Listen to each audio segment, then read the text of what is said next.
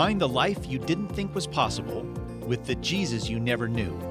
Together, let's slow down a little and pay better attention to the most significant person in history. Welcome to the podcast, Paying Ridiculous Attention to Jesus, with your host, Rick Lawrence, brought to you by Lifetree. Visit us at JesusCenteredLife.com. Hi, listeners. This is season four, episode one, brought to you by Lifetree at paying. My name is Rick. I'm author of Spiritual Grit, The Jesus Centered Life, and general editor of the Jesus Centered Bible. My voice probably sounds a little unusual for those of you who uh, are used to listening to podcasts. Today, we're recording via the online application Zoom. So I have no idea what my voice sounds like, but it probably doesn't sound normal. But with this episode, we're going to kick off a two month pursuit that I'm calling the newness of you.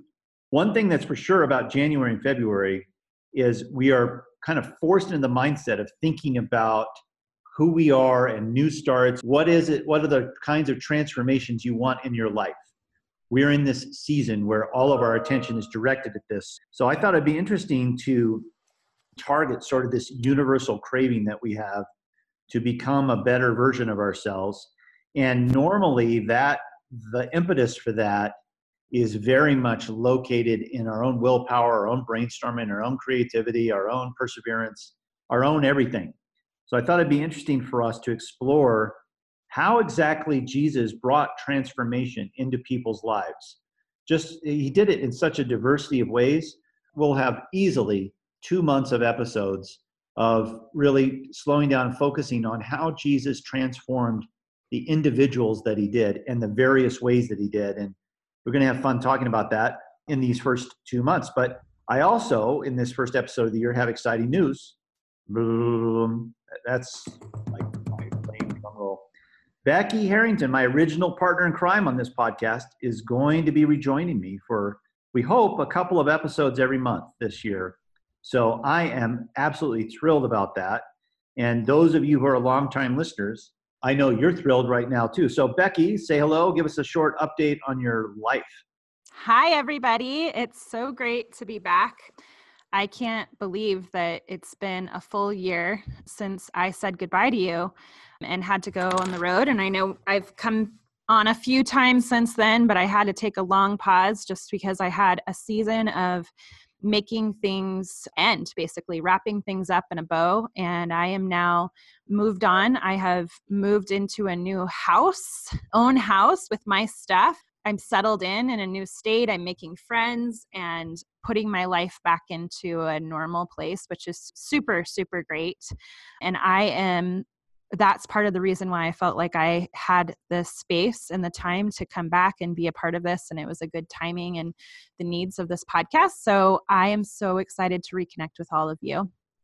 We'll mention this at the end as well, but Becky's like the Swiss Army knife of people now. She does like a little bit of everything. And but one of the things she does, she's actually consulting with other people around the country about launching and maintaining and improving their podcasts. So we'll give you some connection information for for Becky at the end and also on our podcast page. So if you want to get in touch with her, if you need help, if you maybe you own a small business or maybe uh, you've always had this dream of starting your own podcast or you've had a dream for starting a little side hustle and you need some help, oh, you couldn't do better than Becky.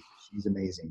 So we'll give you some more contact information for her. But in this first episode of 2019, in this series we're calling The Newness of You, we're going to explore kind of, I don't think we've really explored this story ever in our first three seasons, Becky, that because it's sort of outside of the Gospels.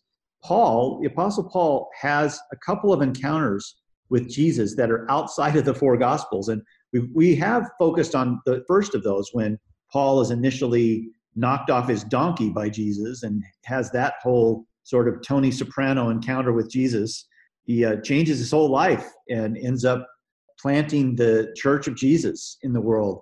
But then he has this second encounter that we learn about that's buried in his second letter to the Corinthians, where he has this sort of very intense encounter with Jesus around what Paul calls a thorn in his side.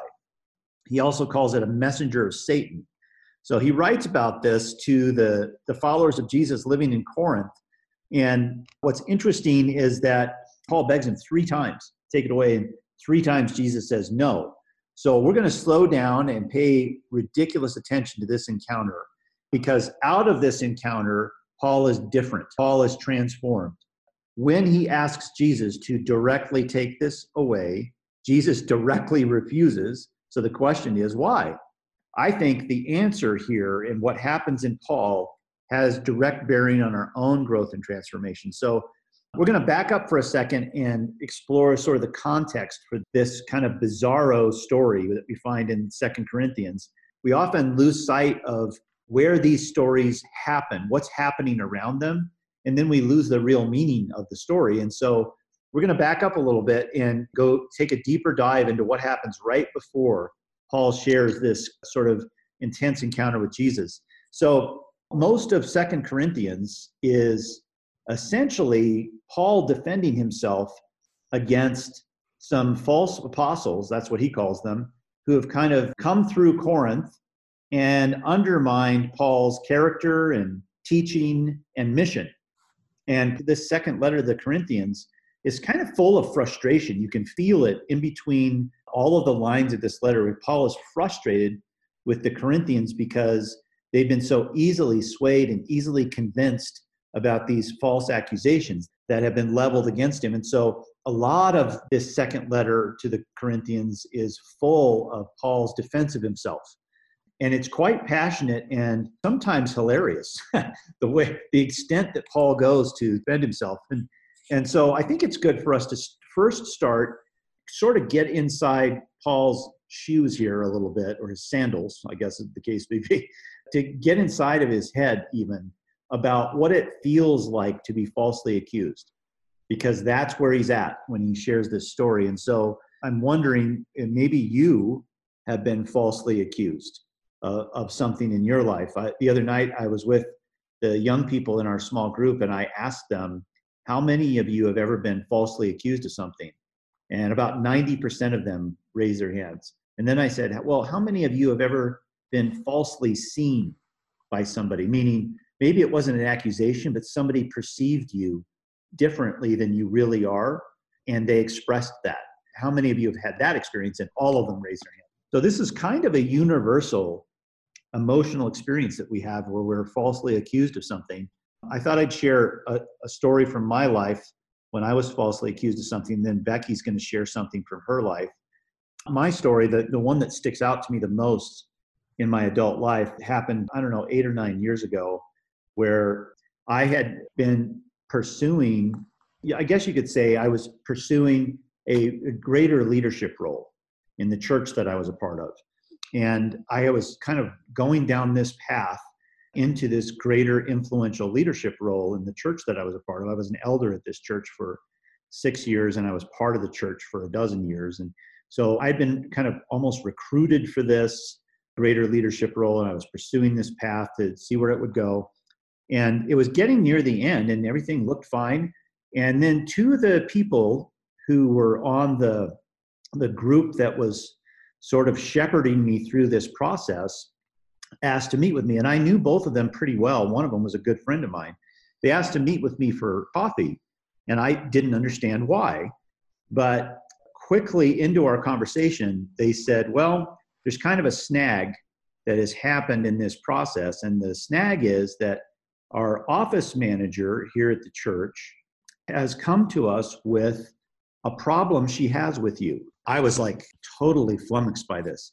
I did not know the office manager very well, and I had no idea what problem she could have had with me. But these two guys explained to me that she had come to them and said she was not comfortable with me moving into this leadership role because she experienced me as disrespectful to women. And my jaw just dropped. I, I couldn't believe what I was hearing.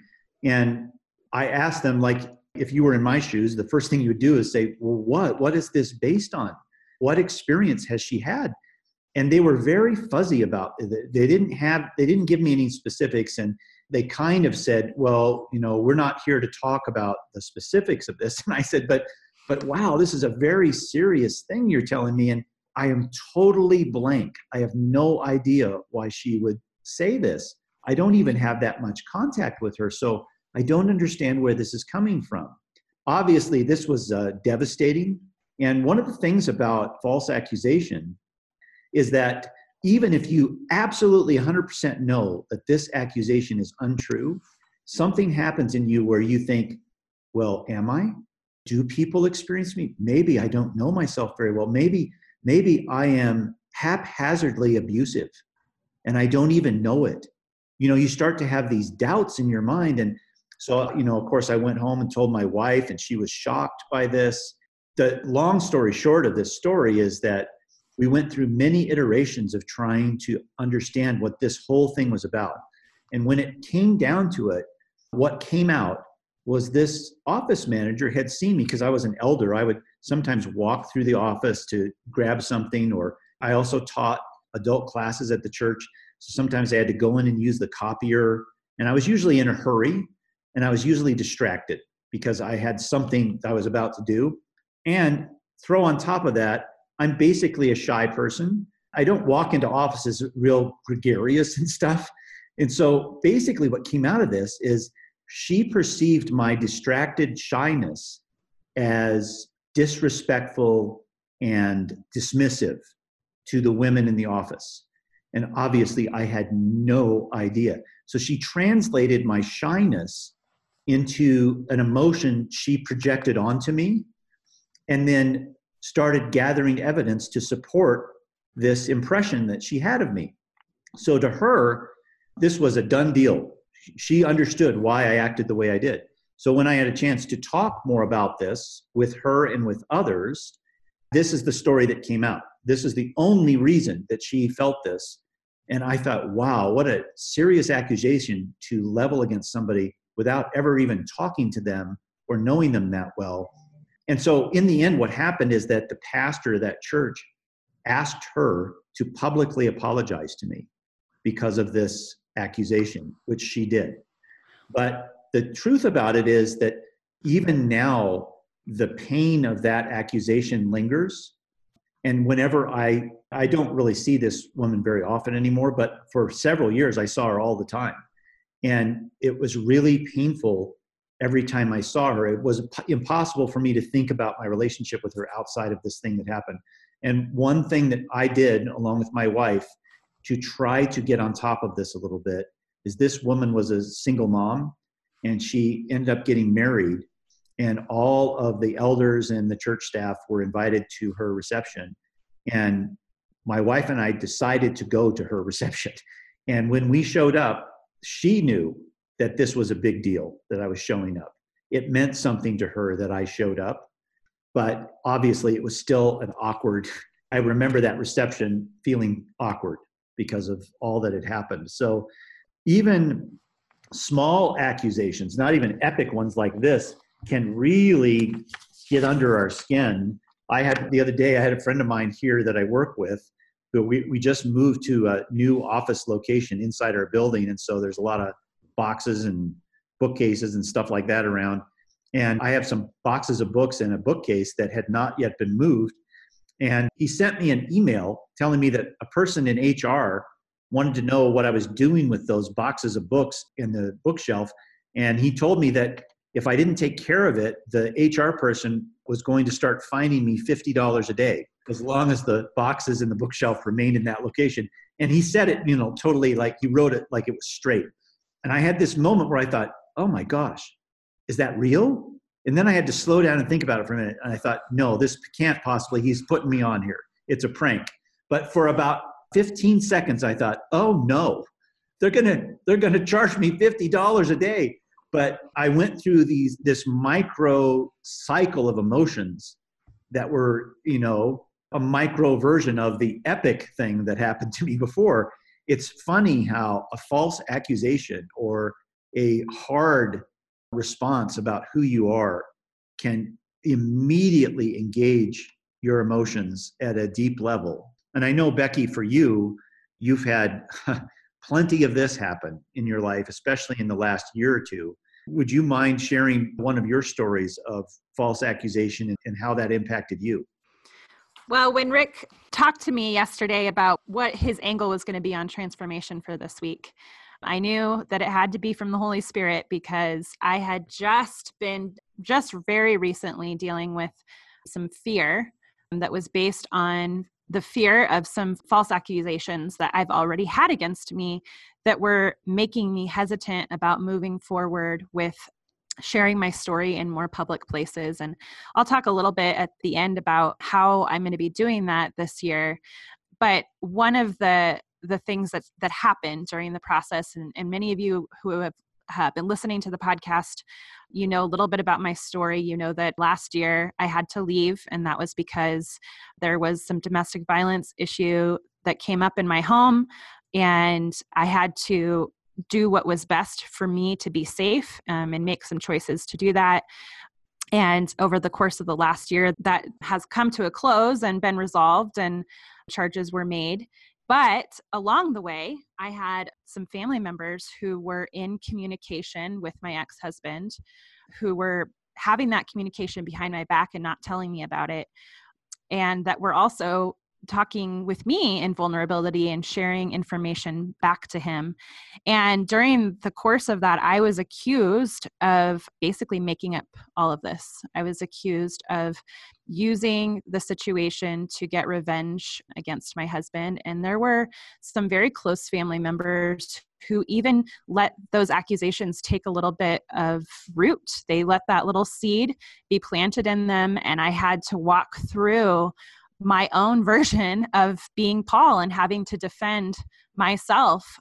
And so, as a result of that, I became more cautious and fearful because if that could happen with family members who know me and who have known me for a long time, who had more of a front row seat than many people in this situation, then it would be very easy for people who don't know me um, as I start to come out with my story and talk in more public arenas about it who could go on the internet and say all kinds of things about me as well and and it made me really fearful to move forward. Been asked by this woman tiffany smiley she has a project called the more than mean movement and the the whole premise of it is the power of togetherness that when we share stories we make people feel less alone and that our stories that we sometimes wish to hide are better told because then someone else can say, Oh my gosh, I'm not the only person going through this. And so I'm very excited to be asked by her to be involved and to give a place for my story to be told so that other women can experience healing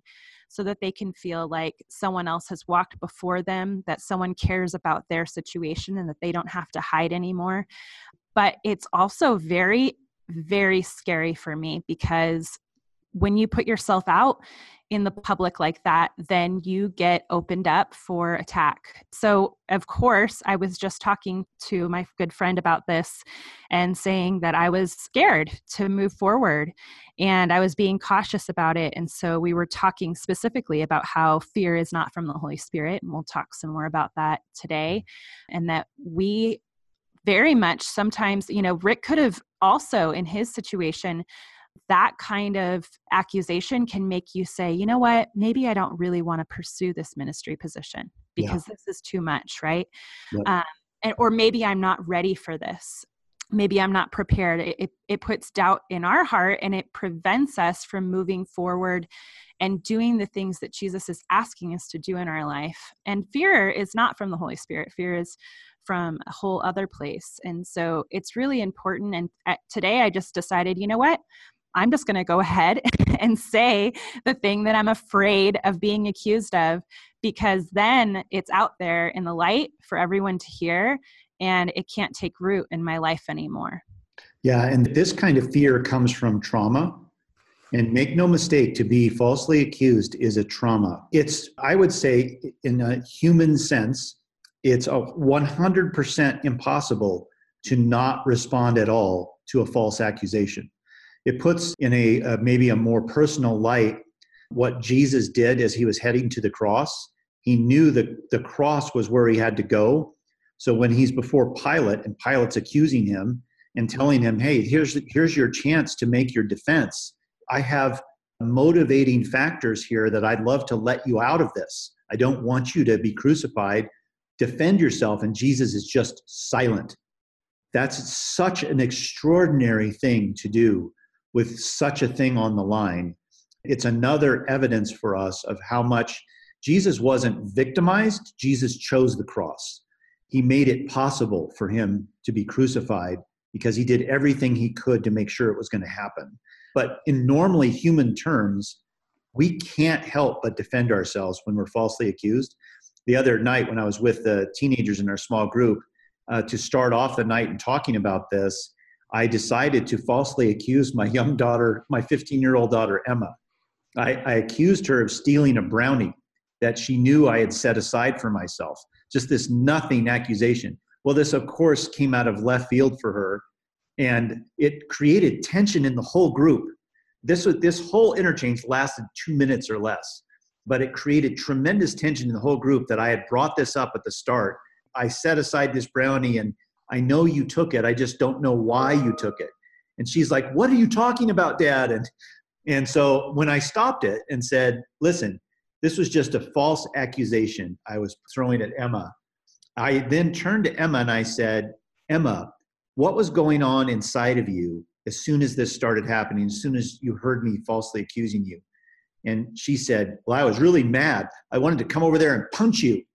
And then the whole group talked about what are the things that go on inside of us when we're falsely accused? What are some of the reactions we have besides anger? What else is going on? And Becky, let's let's talk about that for a second. What are some things that that went on inside of you as you experienced these false accusations, knowing they were false, and you had the added weight that these were coming from people who purport to know you well, or at least should know you well? What are some other things that were happening inside of you besides just anger?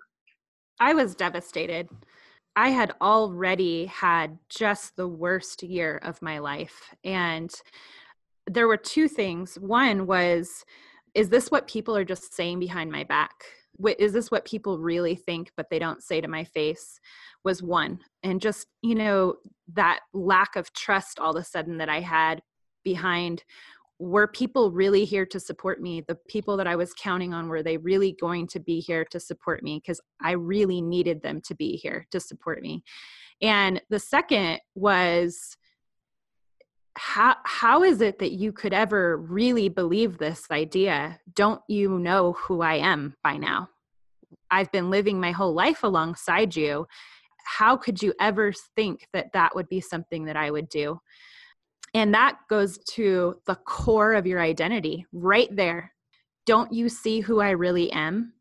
And then, you know, well, maybe like Rick said, maybe I maybe I am doing that and I'm not aware. Maybe I am um maybe that is the motive behind why I'm pursuing this. And you know, the timing of this was just so horrendous because when all of this came out and I had to have these talks, I was literally two days from going to a trial where I was going to have to testify against my husband. And that was already something that was terrifying for me. I was going through extreme trauma at the time. I had more than anxiety, I was having regular panic attacks that were lasting for days, that were debilitating. And and then in the midst of this, at a time when I was barely able to support myself emotionally, I suddenly had to defend myself to the people who I thought were on my side, who were supposed to be the ones to protect me. And so it was a very, very hard week of my life. You know, what's interesting is even as I'm listening to you talk about these things that are going on inside of you, I asked my daughter Emma afterward, Hey, Emma, you knew that this was a ridiculous accusation, and so did I. But given that, did you actually wonder whether you really had stolen a brownie from me? And she looked at me and the whole group and said, Yes, I did. it's crazy, isn't it? It's crazy. Uh-huh. She knows without a shadow of a doubt she never did anything like this. But one of the kids said something profound. They said, You know, if it's somebody you trust, and they said, We trust each other in this mm-hmm. group. So when a trusted person says this, you can believe the ridiculous you can start to believe the ridiculous because of this. One of the other teenagers said something really profound also about the lingering impact of a false accusation. He said, It's like you have a blank white sheet of paper and somebody writes in pencil something on it that's not true about you, but then you erase it because it's not true and it's gone. Well, you don't have a blank white sheet of paper anymore. You can still see the remnants of that accusation no matter what you do to try to erase it. I thought that was a profound way to describe the lingering impact of this. And what's important for, for us to understand is that this is where Paul was at.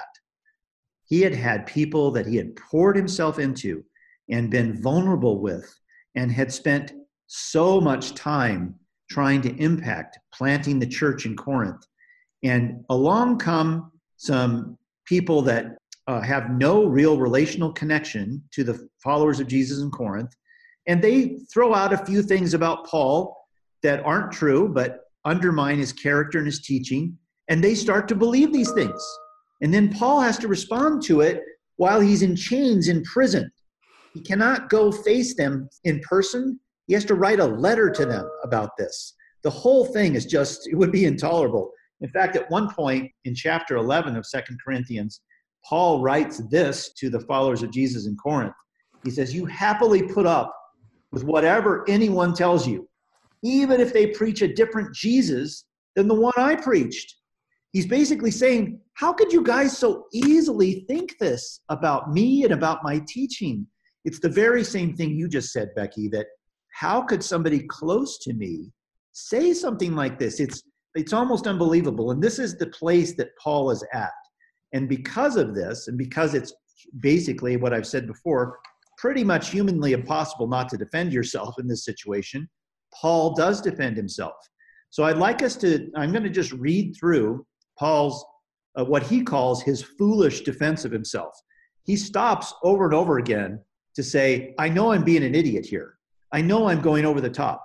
I know I shouldn't boast. I know I'm being foolish, but I have to tell you this think about all that we've just talked about in light of this is where Paul is at emotionally. And uh, Becky, let's, after I finish this little segment, let's loop back and, and, and think through a little bit about where Paul's at and why he would say the things he's about to say.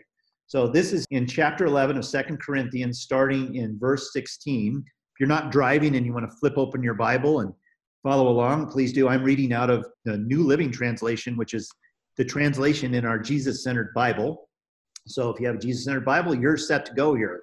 So starting in verse 16, he says, Again, I say, don't think that I'm a fool to talk like this. But even if you do, listen to me as you would to a foolish person, while I also boast a little. Such boasting is not from the Lord, but I am acting like a fool. And since others boast about their human achievements, I will too. After all, you think you're so wise, but you enjoy putting up with fools. You put up with it when someone enslaves you, takes everything you have, or takes advantage of you, takes control of everything, and slaps you in the face. Well, I'm ashamed to say that we've been too weak to do that. But whatever they dare boast about, I'm talking like a fool again, I dare to boast about it too. Are they Hebrews? So am I. Are they Israelites? So am I. Are they descendants of Abraham? Well, so am I. Are they servants of Christ? Well, I know I sound like a madman, but I have served him far more. I've worked harder, been put in prison more often, been whipped times without number, and faced death again and again. Five different times the Jewish leaders gave me 39 lashes, which, by the way, is supposed to be a death sentence. It's one lash short of a death, death sentence. Three times I was beaten with rods. Once I was stoned. Three times I was shipwrecked. Once I spent a whole night and day adrift at sea. I've traveled on many long journeys. I've faced danger from rivers and from robbers. I faced danger from my own people, the Jews, as well as from the Gentiles. I faced danger in the cities and in the deserts and on the seas. And I faced danger from men who claim to be believers but are not. I've worked hard and long, enduring many sleepless nights. I've been hungry and thirsty and have often gone without food. I've shivered in the cold without enough clothing to keep me warm. Then, besides all this, I have the daily burden of my concern for all the churches. Who is weak without me feeling that weakness? Who is led astray, and I don't burn with anger? If I must boast, I would rather boast about the things that show how weak I am. God, the Father of our Lord Jesus, who is worthy of eternal praise, knows I'm not lying. When I was in Damascus, the governor under King Aretas kept guards at the city gates to catch me. I had to be lowered in a basket through a window in the city wall to escape from him. So we're just going to pause right there. It's an extraordinary little rant that Paul is in the middle of.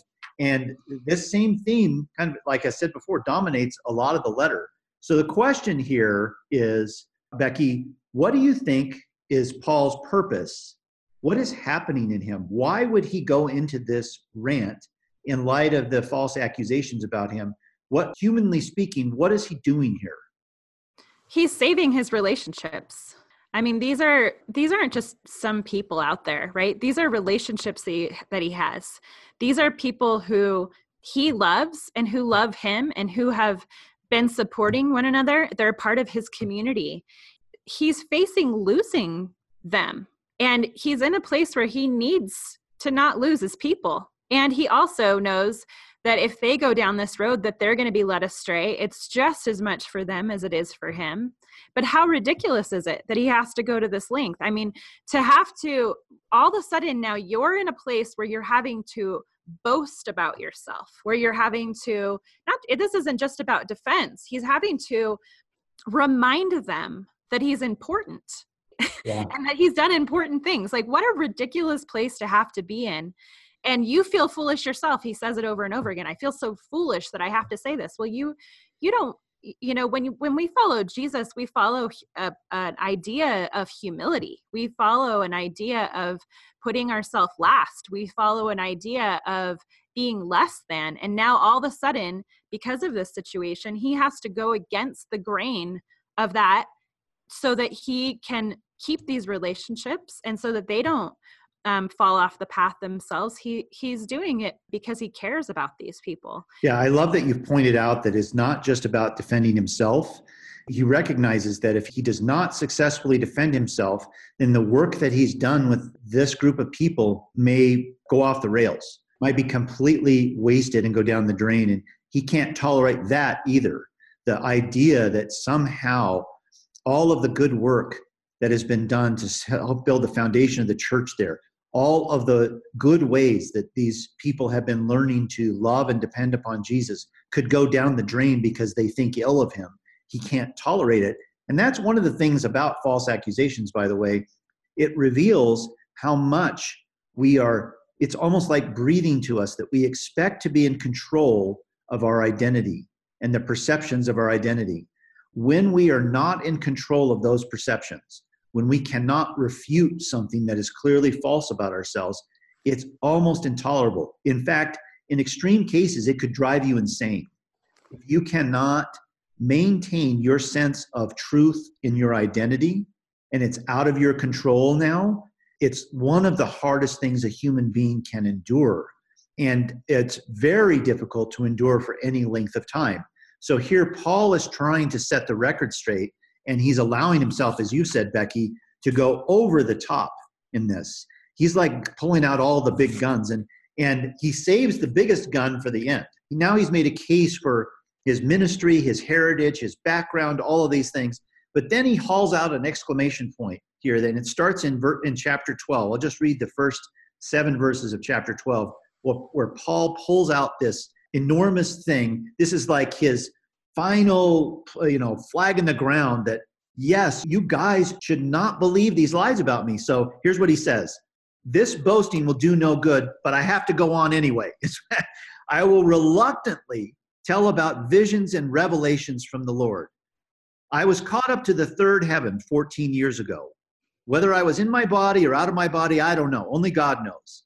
Yes, only God knows whether I was in my body or outside my body, but I do know that I was caught up to paradise and I heard things so astounding that they cannot be expressed in words, things no human is allowed to tell. That experience is worth boasting about, but I'm not going to do it. I will boast only about my weakness. But if I wanted to boast, I would be no fool in doing so because I'd be telling the truth. But I won't do it because I don't want anyone to give me credit beyond what they can see in my life or hear in my message even though I have received such wonderful revelations from God. We'll stop there for a second. So, Becky, why do you think Paul would haul out this story of this crazy vision he has. He says that he's not sure whether it was a dream or if it was real, but he vividly remembers what he heard in this astonishing dream. And he knows that he's not supposed to share what he heard with anyone else. This was like this extraordinary experience. He knows it was extraordinary. And then he sort of backs off and says, But I'm not supposed to tell. But so why would he bring it up in the first place, do you think? Well, I kind of wonder, like, if later on he gets in trouble with God for this. Like, he was not supposed to tell, and then he told. like, I don't. I think God would be like, "So when I told you that you weren't supposed to tell, I didn't say unless you're falsely accused by your community, then you can tell the big secret I told you not to tell." But I mean, I think he's trying to. He's making a case. If this was judge and a jury situation, and which it and, is, by the way that right. that is exactly how it feels this is, this is, this is the evidence you know and and i feel like as i you were reading that i was thinking through the same situation where i'm sitting there with a loved family member and having to say how could you say this about me i lost everything I'm living in a van. I don't know where my next paycheck is going to come from. I left a community of people that I loved. I miss my home. I had a great life. Why would I do all of that and leave just to falsely accuse my husband of something. Why would I do that? I mean, I could hear myself in these words. You're defending yourself. And he's he's this is the best case he can make for himself so that he can keep this relationship that he cares about. Just this week there was the in the news a New York City meteorologist was in the news because on air he was saying something about the Martin Luther King holiday and he slurred a word when he said Martin Luther King and in the middle of saying Martin Luther King holiday, he said Martin, Le- Martin Luther Coon oh, holiday. So he slurred a word, but obviously that's on the face of it a racist word to right. use in context of any African American. And he was immediately fired yeah. from his job. And what was interesting that came out today, I just noticed this, was Al Roker, the highest profile African American meteorologist in the world, has come out in defense of this guy wow. and has said, look, all of us have screwed up and slurred a word. I don't believe this guy meant to say that word. I believe he just screwed up the word. I bet they're friends. I bet that he knows who he is and he knows. He didn't know who he was. Oh. He, he was defending him out of the blue. Wow. that's just saying, incredible. well, he was just saying, I've screwed up many times on air and I've watched what the guy did and it's obvious he's just messing up his word. But so many, because we live in such a charged environment, there are many people that don't believe that, that believe he, he says that word all the time and it just came out because he's so used to saying it. And then I saw the meteorologist respond to Al Roker's tweet in defending him and basically saying, Thank you. Why would I risk my entire career and my family to say a word like that about the most important civil rights leader in our history? Why would I do that? but you can see him desperately trying to defend his identity. And here you have Paul desperately trying to defend his identity, so much so that he starts to tell the story of something he's not supposed to tell. And then he, to his credit, he backs off, doesn't really tell any of the details of it. But he's so desperate that he starts to. He's desperate, as we've just said, because he's in such a vulnerable place the theme of these two months is going to be on the newness of you and how Jesus transforms us. What Jesus does next is enter into Paul's story, into his story of false accusation, and transform him by what he does. So let's read what happens next. So Paul has just said, I've seen this vision, but I'm not going to share it with you, but it's important for you to know that I saw it. and then Paul says, So to keep me from becoming proud, I was given a thorn in my flesh, a messenger from Satan to torment me and keep me from becoming proud. Three different times I begged the Lord to take it away. Each time, that means three times in a row, Jesus said these words My grace is all you need. My power works best in weakness. Let me say it three times so you get the feeling of what Paul felt. My grace is all you need, Paul. My power works best in weakness. No, Paul, I'm not taking it away. My grace is all you need. My power works best in weakness. So Paul goes on to say, so now, so now means something changed in me. something is changed in me. So now I am glad to boast about my weaknesses so that the power of Christ can work through me. That's why I take pleasure in my weaknesses and in the insults and hardships and persecutions and troubles that I suffer for Christ. For when I am weak, then I am strong. So let's, Becky, let's slow down. And I have four questions here I want us to pursue with this part of the encounter. The first one is let's assume that this thorn is the most loving gift Jesus could give Paul in this moment, in the place that Paul is in when he's being falsely accused. This thorn is the most loving thing Jesus could give Paul. And Paul calls it a messenger of Satan. it's, I don't know if it's actually a messenger of Satan or if that's hyperbole to describe how much he hates whatever this thing is. Let's assume that this thing, this thorn, is the most loving gift Jesus could give Paul. Why is this a gift of love, do you think, Becky, when you think about where Paul is at? Well, I mean, he got to have an experience that would make a man feel like they're the most superior uh, so spiritual yeah. human on earth. And you know, Paul kind of already has struggled with this. I mean, he was, you know, we've talked about Paul. He was a persecutor of Christians. He killed, murdered Christians. He hunted them down and killed them. And the reason why he was in that position is because he was like the most elite Jew. He was like the most educated, smart. You know, if he was in that culture, he would have been like the most celebrated of all of these educated teachers of the law. And, and he'd be at, he'd be at let's compare this too. He'd, he'd be, be, at like the top the of his class at Harvard. He would yep. have graduated number one in his class in Harvard. He Everyone had, knows who he is. He had Gamaliel as his rabbi, who was the most respected rabbi of the ancient world and only had about three dozen students in his entire life. Paul was one of them. He was the Pharisee of Pharisees by his own admission. Yeah. He was a celebrity and and so he already came into the equation, I mean, getting knocked off his donkey, blinded because Paul has always been a little prideful. Let's be honest, that's what he's known for. And then in addition to that, Jesus encounters him, changes his life, and then gives him this most superior experience. And so, you know, on earth, he needs to stay on his level where Jesus needs him. and that's how he helps him stay dependent on him because Paul would easily go right back into being dependent on himself. He was already in a system where he was following rules and that's how he earned his way to heaven and he kept earning accolades and doing all this stuff and jesus needed him to say no i, I need you. And so that's why that's why he got a thorn Let, us let's let's camp on the word you used just there for a minute the the word dependence which we've often talked about on the podcast. Let's think about this in a different way. We know that jesus compared his relationship with us to a vine that has a dead and dying branch grafted into it so that the branch gets the life of the vine and actually gets the DNA of the vine. This is the reality, metaphorically, of what Jesus has invited us into. He has mm-hmm. grafted us into Himself, into His very, into the Trinity, into the very family of God.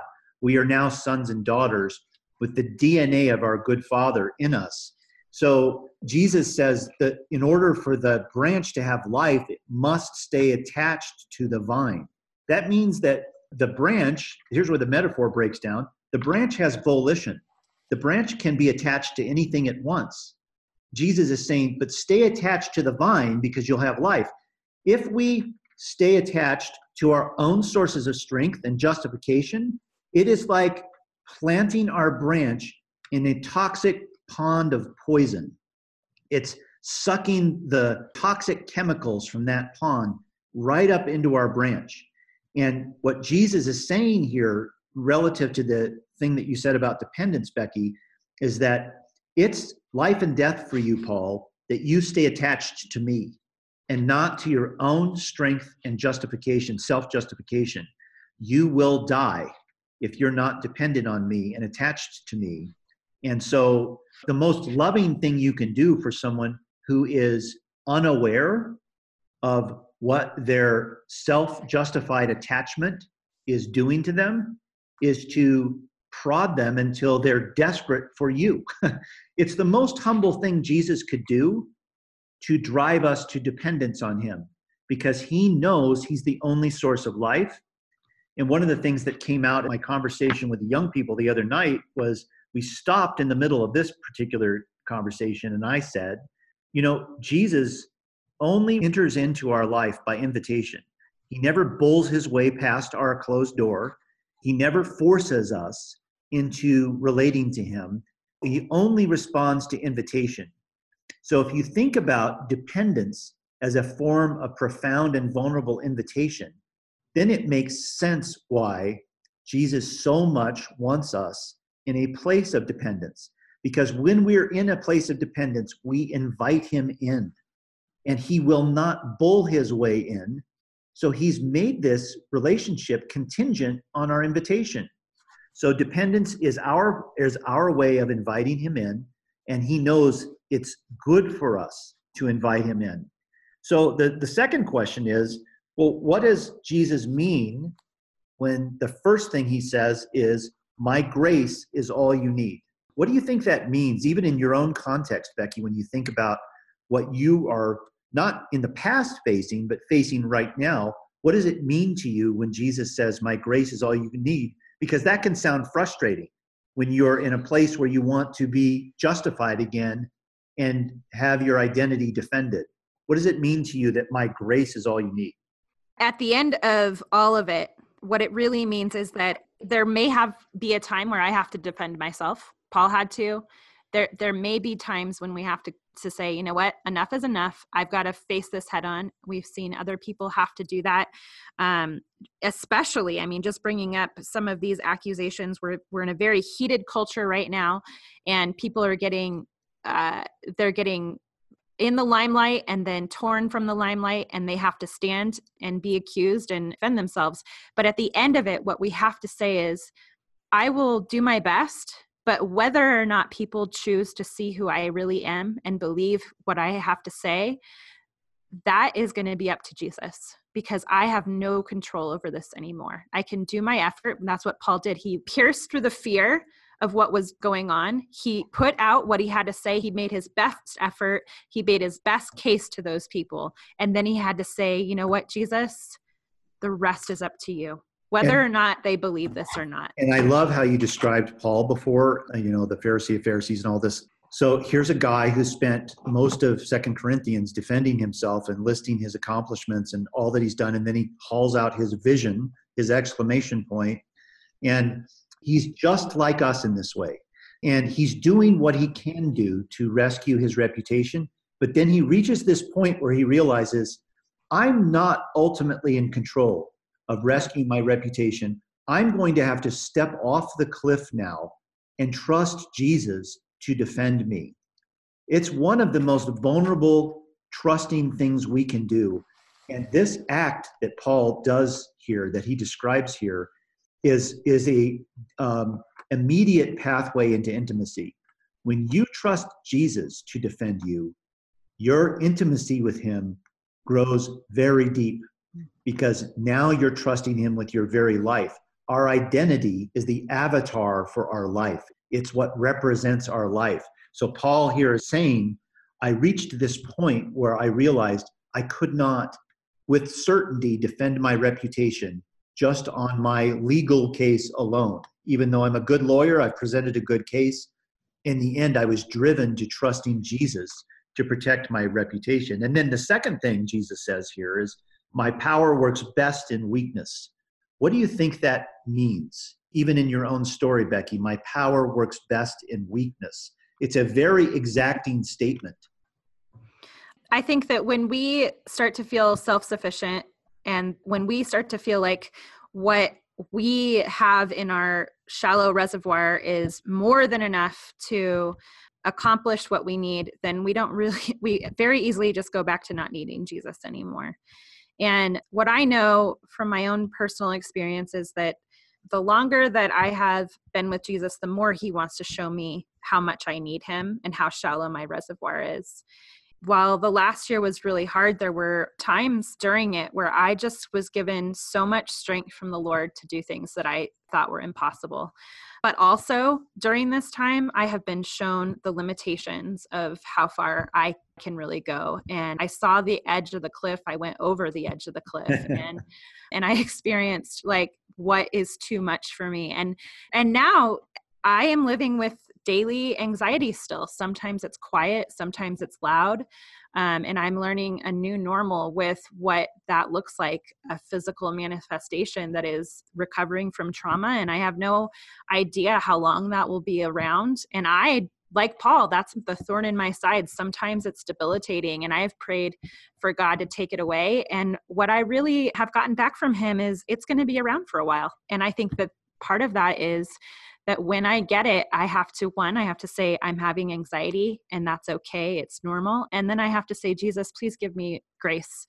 Please give me mercy because I'm having anxiety. I can't do anything about it. And I still need to get these things done today. And so I need your grace and mercy to do that because I can't. So, hmm. you know, in this last question feeds right out of what you're talking about what outcome is Jesus hoping for in Paul's life? And by extension, what outcome is he hoping for in our life when we have to deal with our own thorns. I think about this is going to sound a little funny, but the mother of all sins, the root of all sin, is something that the serpent whispered to Adam and Eve. It's insidious, it is the central core of every sin after this.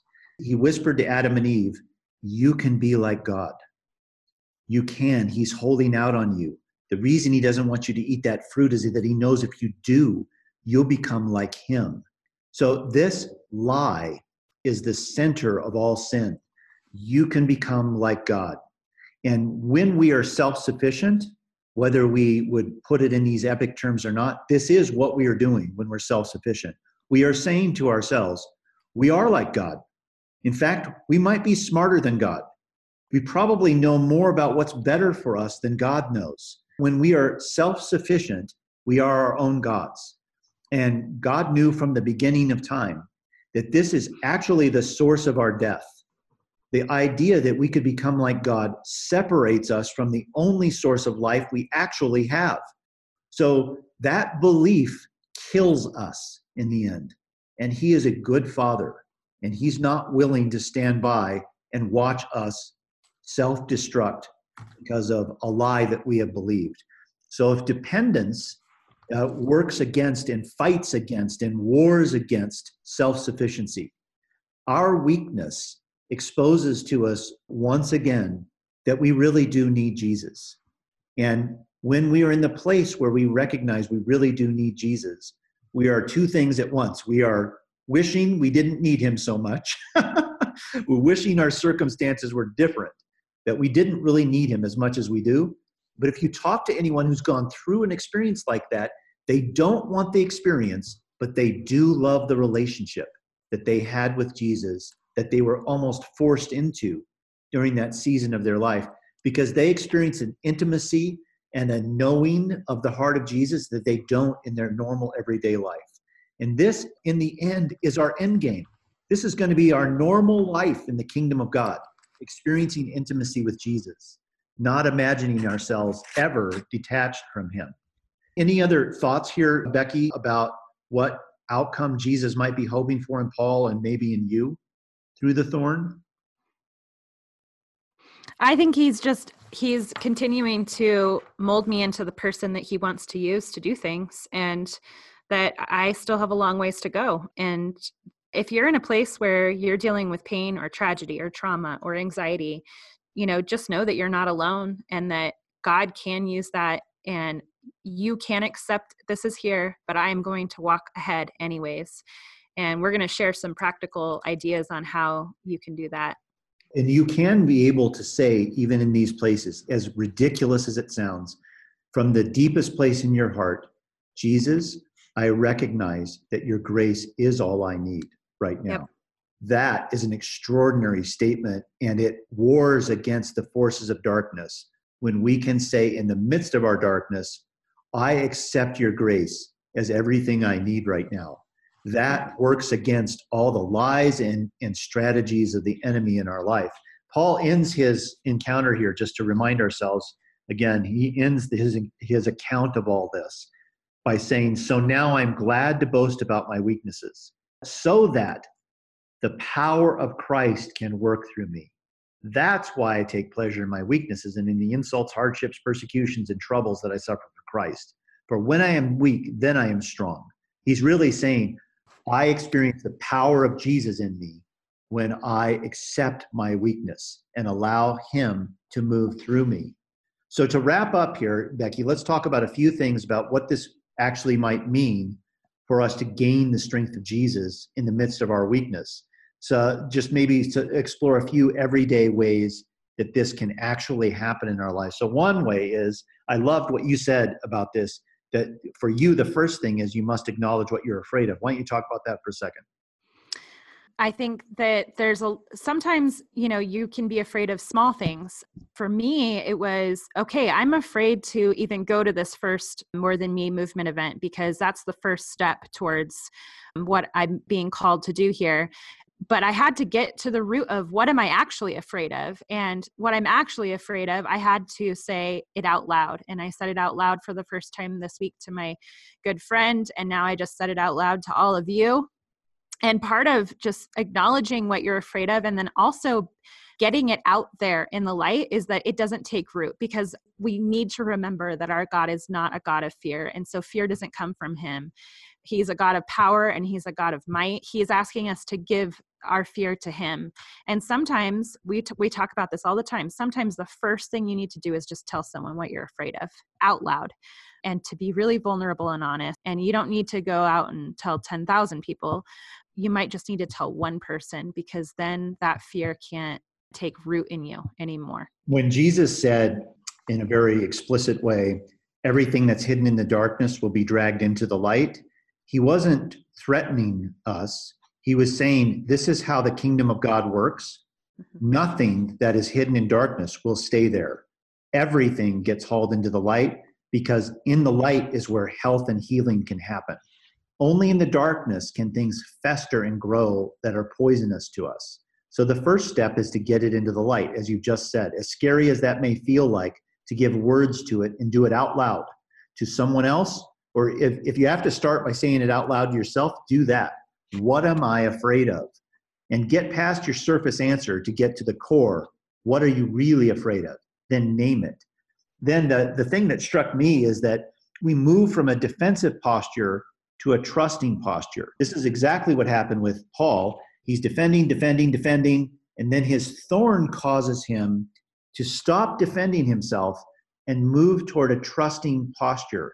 And this is an act of choice. What I would say is it's human to defend yourself. In fact, if you're defending yourself right now against Paul's accusations, of course you are. but there, there will come a point in time where you feel the nudge of the Spirit to stop defending yourself and transition into trusting Him with your reputation and identity. When that nudge happens, take the act of courage that it is to stop, pause your defense, and trust Him with your reputation. It's an act of volition. It's not going to just happen. You'll have to choose this moment in response to the nudge of the Spirit. Were you going to say something about that, Becky?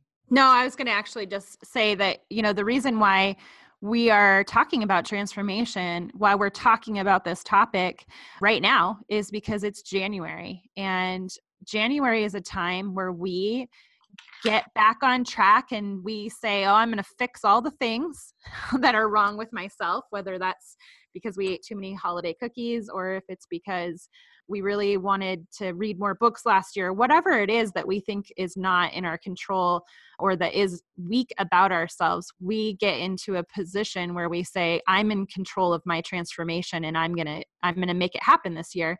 And so it's really easy for us to forget that transformation is not our job, but we do play a role in it. We play the role of acknowledging it and then giving it back.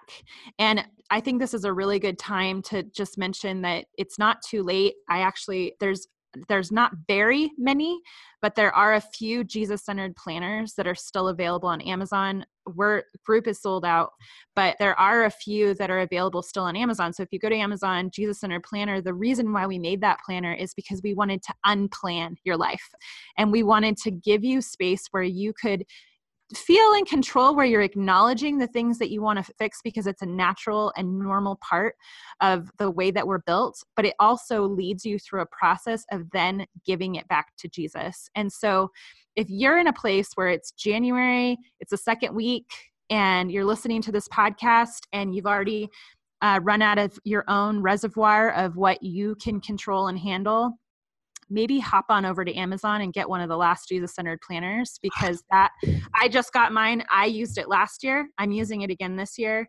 I don't even work for group anymore. They don't even pay me to use this Jesus centered planner. I love it so much. So um, I, I really think that that is a great way to get back on track and do all the things that you're recognizing that are weaknesses in your life that are limiting you or holding you back, but also to give it back to Jesus in a way that he can be in control of the transformation. Yeah, I think that's that's such an important thing to say in the midst of the conversation about self-sufficiency that we're not ultimately in charge of our transformation. He's the one that can do it. He's the one that needs us to trust him to do it I just opened up my email the other day and there was a, a email from Groupon there. It said time for self renewal. So I just opened it up and you get a cavalcade of online management courses and holistic aromatherapy and a uh-huh. free 60 day fitness class and allergy tests and all these things that are designed to help us get in control of our transformation. And it's not like the, all of these things are terrible, but in a subtle way, they distract us from the real source of our transformation. And that's in the end, I think, what the story of Paul's thorn is about. Who is going to transform me in the end? Well, Jesus is in charge of it because I begged him to do it my way three times. And he said, I'm not doing it your way, Paul. I'm going to do it the only way that it will work. My grace has to be enough for you. My power, it really comes to full fruition in your weakness. So it's better for you that I don't take this thorn away as much as it bothers you. So, gang, we invite you into this journey. It's not an easy journey, but you have grace to walk this path.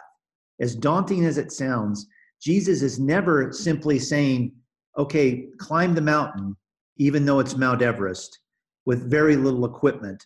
I expect you to get up there. He's never saying that. He's always saying, take a step, take two steps, take three steps in this direction, and I will be with you. I'm never asking you to do anything alone. I'm only ever asking you to do things with me. And as you walk, I will fill you up. To close off, not long ago, I was facing a daunting thing. And in fact, I, it was so daunting, I said, I'm not going to enter into it, Jesus. I can't imagine doing this hard thing. And I was in the shower this one morning thinking about that I had said, I'm not going to enter into this because it's just going to be too hard. And uh, so I wasn't going to step into it. And Jesus, in his playful way, said to me in the middle of the shower, he said, Rick, remember uh, when I parted the Red Sea in front of Moses? And I'm like, yep. And he said, Did Moses have to step into the sea before it was parted, or did I part it before he stepped in? And I started to smile and I knew what he was getting at. Moses, God asked Moses to step into the sea, and then he parted it. And Jesus basically said to me, Are you better than Moses, Rick? Why don't you step into the sea before I part the sea in front of you? And so I did. I made a determination that day in the shower I'm going to step into the ocean, and I did. And the sea hasn't parted yet, by the way. But what he asked me to do is take those first steps to trust him that he will go before me. And I believe he will. And I'm believing, and Becky and I are both believing for you, whatever it is you have to step into, we're with you. We're fellow travelers on that journey with you. So, gang, thanks for listening. Remember, you can find out more information, but in further detail, on paying ridiculous attention to Jesus.com. Just need to find our podcast section and season four, episode one. You'll see links to things that Becky and I have talked about here today, and a link to be able to contact Becky. So if you have a project or you're an entrepreneur, you're part of a business that could use her her expertise, she's got her own she's got her own gig now. So we'll get you connected up with Becky if you'd like to uh, explore the possibilities with her. That will be where you find that as well. And don't forget, you can start in this brand new year a new Bible reading, Jesus centered habit by getting a Jesus centered Bible. I just met a college student the other night who had bought one and went out of his way to stop me and tell me how much the Bible had transformed his reading of the Bible. That he went from a person who did not really like to read the Bible and it took discipline to somebody who couldn't wait to read the Bible. It was music to my ears. So if you don't have a Jesus centered Bible and you want to establish a new habit of reading the Bible this year, why not take it easy on yourself and not work so hard? Get a Bible that propels you and makes you want to read every day. It's the Jesus centered Bible. So this is Paying Ridiculous Attention to Jesus. It's a podcast from Lifetree. You can subscribe to us on iTunes or Google Play or wherever you get your podcasts for all the latest podcasts and make sure you don't miss one. And gang, we'll talk again next time. Becky will be back, I don't know, in a week or two. We'll see you then.